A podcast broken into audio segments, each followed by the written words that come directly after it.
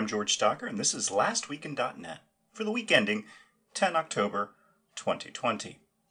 There were no releases by Microsoft this week, but there are lots of goodies showing off what .NET 5 can do.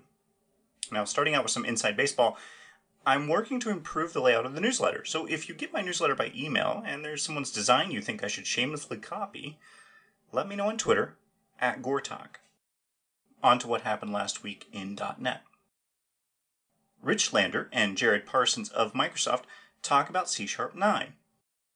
Now, C Sharp 9 is coming in .NET 5, and it gives us records, which are lightweight approaches to data transfer objects, DTOs, and property-based value data structures. Top-level statements, which are the ability to remove all the ceremony from a single C Sharp script, like static void main, and init-only properties, which is the ability to initialize properties with a value without a super long constructor. In other words, this video takes you through what C Sharp can do, and C Sharp 9 lets you write less plumbing code. Now, watching Jared Parsons writing code during this video reminds me of two things. Number one, Visual Studio should enable line numbers by default. And number two, you can tell when someone writes for the Roslyn compiler for a living because of how they write C Sharp code. I will never get to that level. Stephen Toub, in a video, talks through .NET 5 performance improvements. You know, things like the new APIs that are available, uh, JIT improvements, like types, bounds checking, zeroing, regex improvements, and much more. If you want to see what's coming in .NET 5 and you want to see what they've improved performance-wise, give this video a check. The Verge has an article that's saying that Microsoft will let some employees work from home permanently. Now, there are 156,000 Microsoft employees crying both tears of joy and sorrow right now with that news joy at working from home, and sorrow at having to use Microsoft Teams full time. Hey, maybe this will be the push Microsoft needs to improve Teams? Let's hope. Jon Hilton has a blog post continuing his series on Blazor and pre rendering. Now, if those words mean something to you, check out his blog post. Otherwise, drive on by. There's a blog post on what's coming in Xamarin Forms in the latest preview. Now, David in this blog post takes us through incoming changes to Xamarin Forms with radio button changes, shapes, and brushes, and more. If you work with Xamarin Forms and want to see what's going on uh, in the new releases, check this out. There's a bug with multiple active result sets on the SQL client's client for Linux. Now, this is particularly going to hit you if you use Entity Framework with multiple active result sets set to true and you're running .NET Core on Linux. It's going to result in a slower performance, up to 40% slower performance on Linux than it would with the same code on Windows. Something to watch out for. There's a blog post that tells you how to debug source generators in C Sharp 9 and Visual Studio. Now, we all know co code generation has a storied past, and one of the C Sharp features is the ability to implement source generators in a, quote, standard way. This blog post takes that one step further and tells you how to debug those new source generators. It does not, however, tell you what to do when the source generator takes your job. So blog post out on diving into system.threading.channels.unbounded channel of T. I mean, can we not?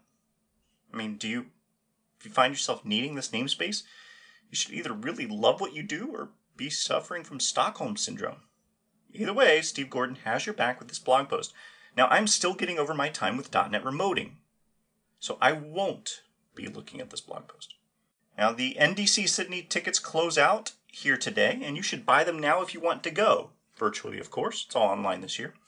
Or you can just wait two weeks for them to show up on YouTube. Steve Smith, not the American football player, helps you design a rules engine in C Sharp in a new Pluralsight course. Okay, Rules engines are on the list of things that are a terrible idea, but someone has a hankering for them, so you're probably going to do it. And then you're going to maintain it and find out why it's a bad idea.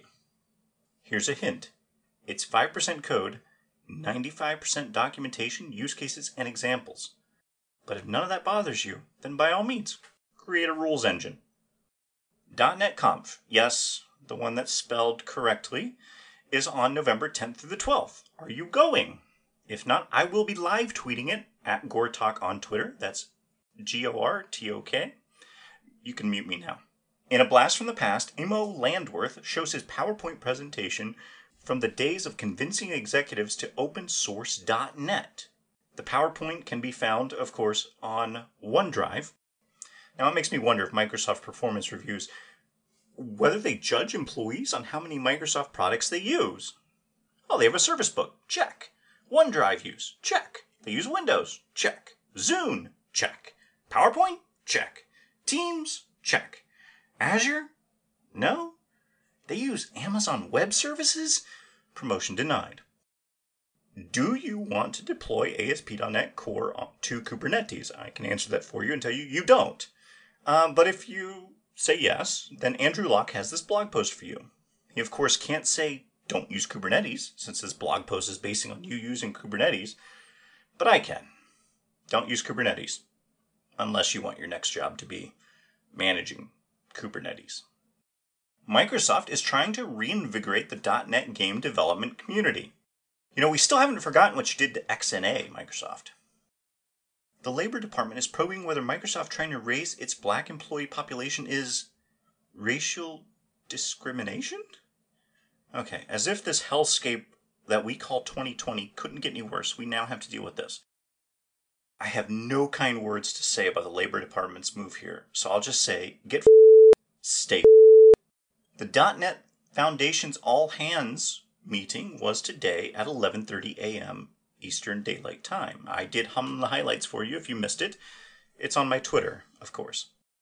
You know, there's got to be an easier way to build query parameters in C Sharp. I mean, nothing against this blog post, but it's 2020. I would imagine adding query parameters to be as dead simple as possible by now. Even it should be a framework primitive, and it's not. Um, this blog post goes over how you do it using a third party tool, but the API still feels forced. Do you want to see attributes on local functions?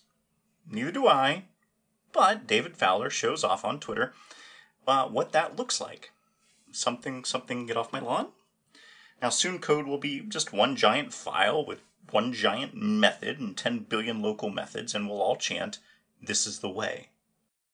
All in all, that's everything I found last week in .NET. There were no releases by Microsoft this week, and I imagine they're pretty quiet trying to hunker down for the release of .NET 5.